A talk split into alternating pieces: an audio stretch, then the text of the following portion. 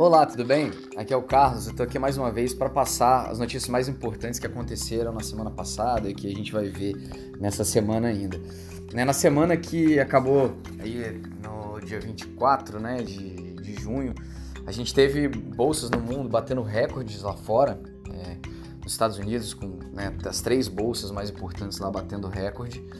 E a gente ainda tem um pacote de incentivo para a infraestrutura lá sendo discutido para o governo dar mais incentivos lá à economia.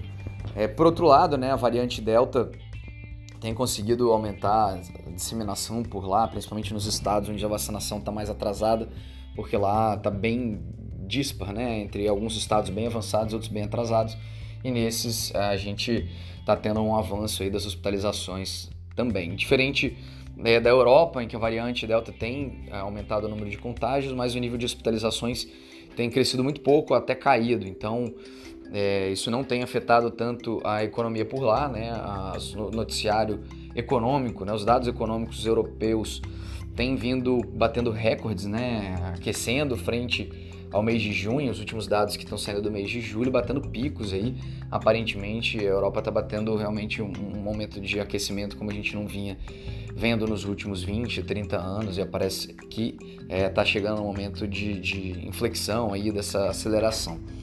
A gente teve por lá na semana passada o Banco Central Europeu decidindo manter os juros a zero, e ainda aumentar os estímulos lá na compra de títulos para estimular o mercado financeiro, e também mudaram o entendimento deles frente à inflação. Eles estão sendo mais lenientes com a inflação, deixando ela passar um pouquinho das metas antes estipuladas, de 2% ao ano, para tentar reaquecer a economia por lá, assim como o Banco Central Americano se posicionou.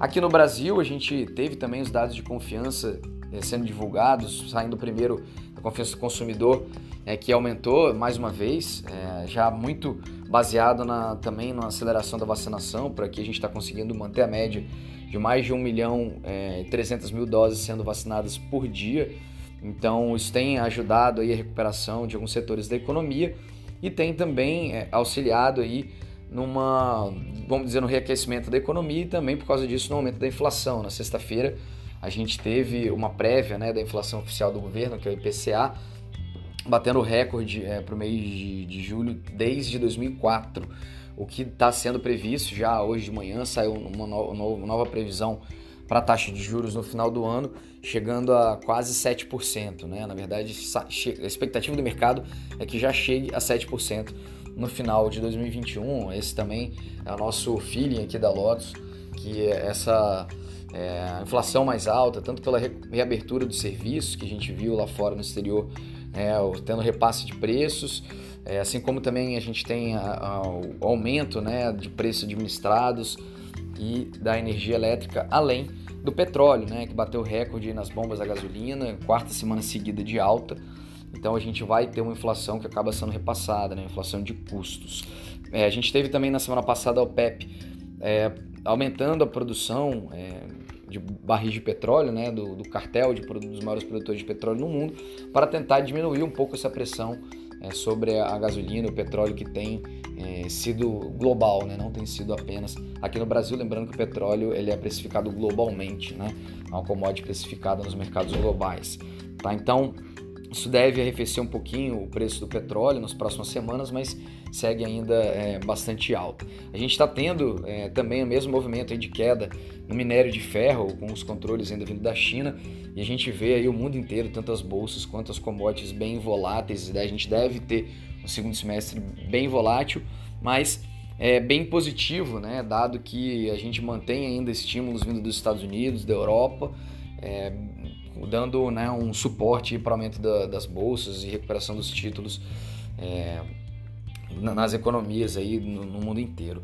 Só fazendo uma curiosidade, a gente teve também essa semana o primeiro voo tripulado turístico pelo Jeff Bezos.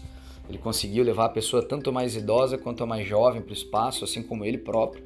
Então, o primeiro voo tripulado nessa semana passada, que foi bem bacana. Esses vídeos estão disponíveis no YouTube. É algo que é mais um passo aí para um turismo,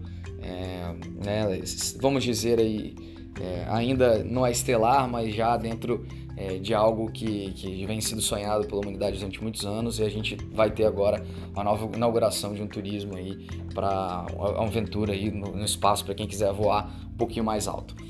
A gente segue olhando o noticiário econômico, ficamos à disposição para qualquer auxílio ou informação que precise. Desejo a todos uma boa semana.